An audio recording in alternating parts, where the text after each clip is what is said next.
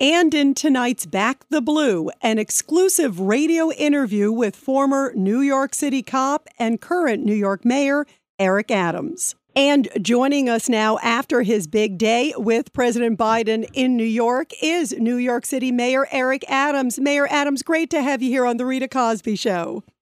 Rita, it's always a pleasure being on your show. Thank you for having me. How do you think your day went with the president in town? Obviously, a big, important issue about combating crime. Uh, so true. You know what? Not every day you are able to uh, bring in a symbol of strength and power and authority as the American president and have him shine his huge spotlight on an issue that is extremely dear to me, and that's public safety. Public safety and justice Uh, will continue to be the prerequisite to prosperity, and I'm going to let New Yorkers know that. How concerned are you about crime? I mean, the numbers are staggering, Mayor Adams, you know, up uh, thirty-eight percent overall year to date. Um, you have such a unique background with your experience, obviously, in public service and obviously, you know, as former law enforcement. How deeply troubled are you? Because people are worried. And, and rightfully so. Uh, they, sh- they, they should be concerned about what they're seeing, but I want them to remain optimistic on the future. Uh, New York City is a corporation. I'm the new C E O, and as in any new C E O, you have to put your plan and programs in place to turn around a failing company. And that's what we're experiencing uh, right now. When you watch uh, stores are closing because of the people walking in, taking whatever they want off the shelves, and no real response. When you're watching in our subway system, those with mental health illnesses are on the subways, and no one is stating that this is not the place for people to have a dignified existence. And then you're looking at the gun violence. Bullets are carving highways of death uh, throughout community. Took the lives of two officers, and when we buried uh, one officer, the night before we had another officer who was shot.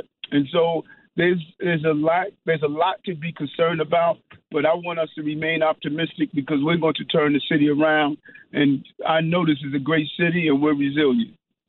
Have you ever, you know, in recent times, you know, felt so, um, I guess, overwhelmed? And I think New Yorkers feel overwhelmed. Obviously, you're the C E O, uh, but everybody in town, there are a lot of people who say, you know, they go to the subway. I had a friend, by the way, who was on the subway today. It was seven o'clock in the morning. There was one other person on the train, seven in the morning. People are scared to ride subways. They're scared to be out on the street. Um, there is a real genuine fear, and the numbers are showing it. And, and there's a lot of pieces here to this, Mayor Adams. So true, Rita. And, and, and I want to I want to uh, share with you and all of your listeners, there's not one day I wake up overwhelmed. Now, one day, I believe we can't turn around our city. Uh, we will turn around the city and put it back on the pathway. Uh, we were devastated by COVID. Uh, many of our businesses were hit hard. Uh, many of our uh, co- companies and corporations, uh, only thirty percent occupancy. Many people don't want to come back to work. Uh, there's a lot of concern. But I do not wake up one day of being over- overwhelmed about what's in front of me, because uh, I saw hard times before when I was a rookie police officer uh, during the mid-eighties, and I, we witnessed two thousand homicides a year and almost ninety-eight thousand felonious assaults, but we continue to uh, move forward, and that's who we are as New Yorkers, and that's the spirit that I want New Yorkers to know, that we're going to lead ourselves out of this. Absolutely. And Mayor Adams, I've known you a long time. Um, you're always straight talking. You always say, you know, what you think. And there was a lot of focus, of course, with the president today about guns. That's an important part. Um, the one thing I didn't hear was about locking criminals up, keeping them locked up, the repeat offenders um, that we've seen time and time again um, that have been getting out. And I know that you have expressed concern about bail reform.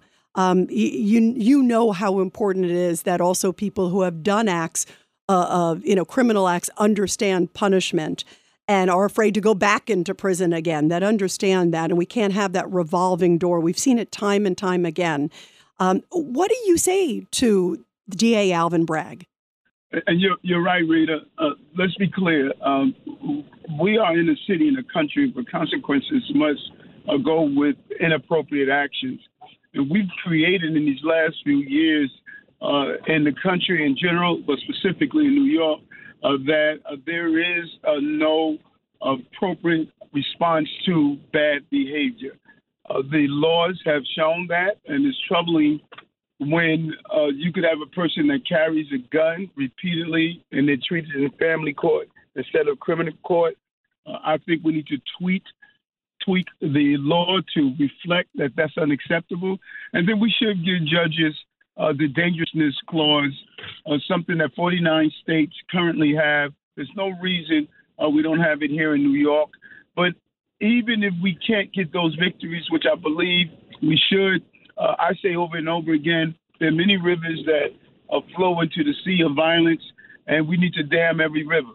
And we're going to do our job in the city to dam the river of the guns that are on the street, but we also need to dam the rivers that allow people to come back out after committing crimes, and dam the river uh, that allows the flow of guns in our city. And that's what the president announced today.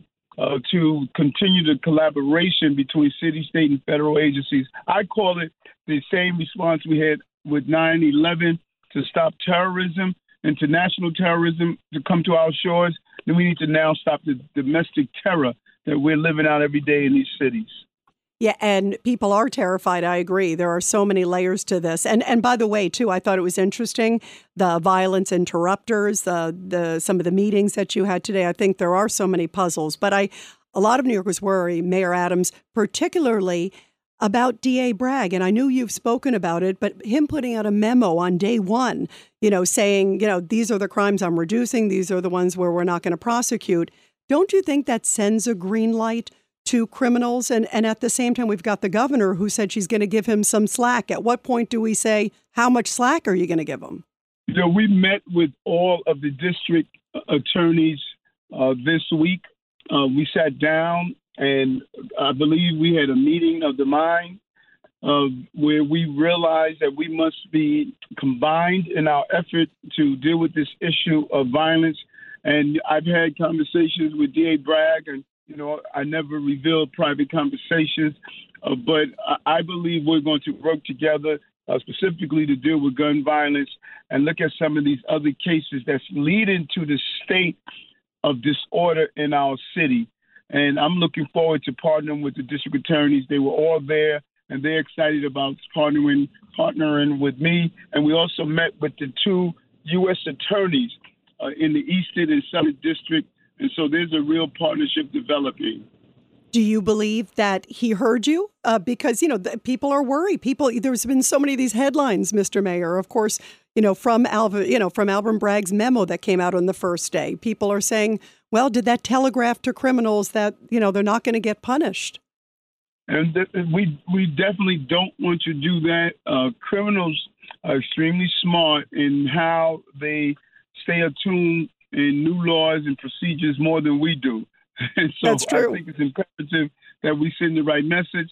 And I, I, I am encouraged, uh, based on the meeting that we had, that we were sending the right message to keep the city safe. Are you encouraged that you could have an impact on the D A? Well, I'm hoping that we all have an impact on each other. And again, I don't want to go into the private conversations I had with him. And again, not even asking the private conversations, but just for people on the street to feel confident, because that's been the one thing that's been getting a lot of headlines. That's so true. And it's my responsibility to keep the people of this city safe. And I'm not going to point to any other uh, lawmaker or elected and give that responsibility to them. I need them to be my partners. But no matter what or who is in office and what policies come out, I have to work within those parameters and keep New Yorkers safe, and that's what I'm going to do. Absolutely. And believe me, people are very optimistic when they hear your words, Mayor Adams, and, and what you're doing and your background. Um, also want to ask you about um, the message, too, that you would say to all the police officers and especially their families, because it was so emotional. As you know, you and I saw, we were at the funeral for Wilbur Mora. I know that you were at the funeral also for Jason Rivera. Um, what do you say to those relatives who are pleading for reform, pleading for change, and and hoping for the best that, that you could be the guy who turns the city around? I'm telling them that I was there September eleventh, two thousand one, when we witnessed uh, the symbols of New York crumble before our eyes. And people focus on that day, September eleventh, Rita. Uh, and although I give uh, honor to those we lost, uh, the day of remembrance for me is September twelfth, two thousand one. We got up. Uh, teachers taught, retailers sold their goods, police officers policed. In all of the pain and despair and the number of lives we lost, uh, we understood that we would not live within that painful moment. We turned the pain into purpose and we regained our footing. And America looked towards us when they saw our response, and it revitalized our entire country. And we're here again. COVID is not terrorism, but it was terror. And it brought terror to many of us. And we were the epic center then, just as we are now. And it's time for us to show America just exactly what New York is made of, and I think we're going to do that. And I'm look, looking forward to mobilizing my police, my other civil servants that are willing to do their job and move forward in making this happen. How heartbreaking was it for you to be there at the services? And, you know, just even for me being there, uh, Mayor Adams, it was just so emotional to see the sea of um, officers, um, you know, and, and the, the brothers and sisters that all came out from literally all over the country. It was just, it was so inspiring, that part, and yet so heartbreaking um, to see, you know, the family members who lost their heroes, our heroes. Rita, uh, the night in the hospital when the families came in, uh, I was standing at the door when Officer Rivera's wife walked through the door at Harlem Hospital.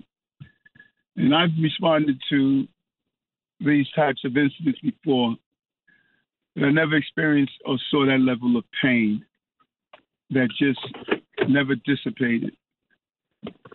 And it was hurtful to watch it. It was hurtful to have experienced that. And then two funerals a few days apart, watching officers have to relive their trauma, and just re- reigniting our spirit that we have the responsibility that another family is not going to go through that. And as much as those officers felt pain, let me tell you what happened at the end of the funeral. Many of them went back to patrol. They went back to do their jobs, because that's what we do. We serve and we protect the people of the city.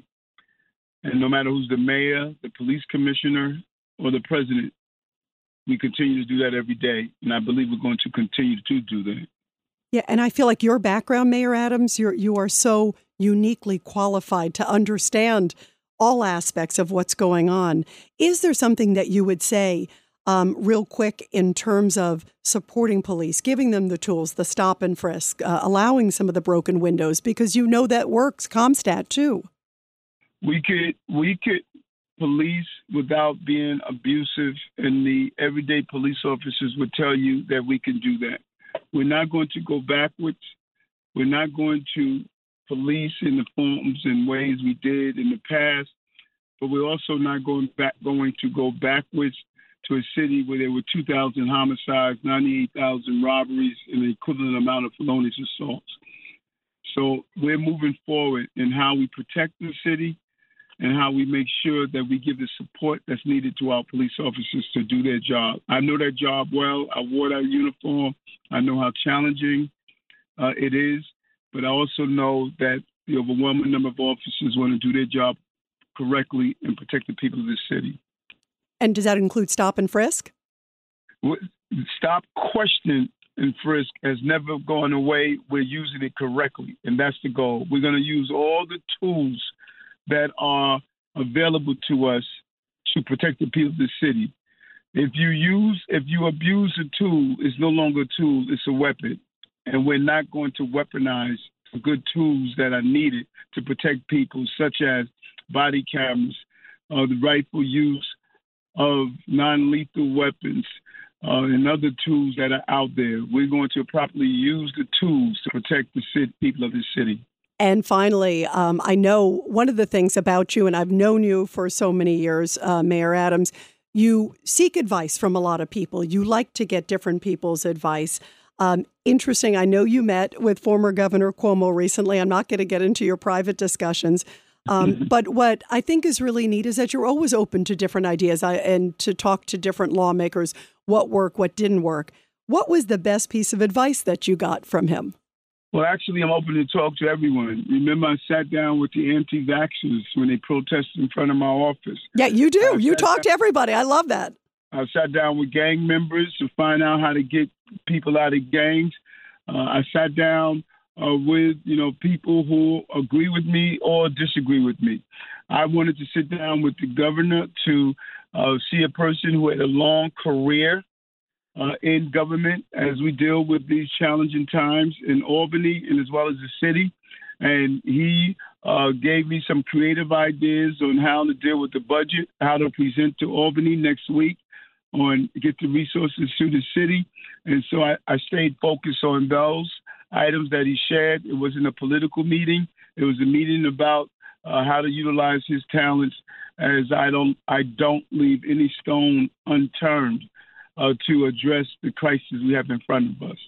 Wow. So you felt it was a productive. Was there anything you walked away and said, gosh, I'm going to do that. That's a great line. I'm going to use that. Well, he gave me some creative, cre- creative ideas on how to get businesses uh, back up and operating. And I'm running them by my team to see if that's something we want to do uh, because we're dealing with a real crisis that we don't have our offices open, and it's crucial that we do so. Well, you are juggling so many things. And Mayor Adams, I know not just the city, the whole country's praying for you. And I know you have your hands full, but I am happy to hear that you are not overwhelmed and uh, that the C E O is inspired and, and excited and also understands all these different layers. Mayor Adams, thank you so much. It's always so great to have you on. Thank you. Take care. This is Greg Kelly for Priority Gold. What does it mean to be America's precious metals dealer? It means that you're in touch with the hearts and minds of those who love this country, value our freedom, and want to protect the future. Priority Gold is that precious metals dealer. They've helped thousands of Americans back their retirement with solid gold and silver. Call Priority Gold at eight eight eight, five oh six, six four three nine. Receive free shipping, free storage, a free investment guide, and one of the best purchase experiences in the industry. Call now or go to priority gold dot com.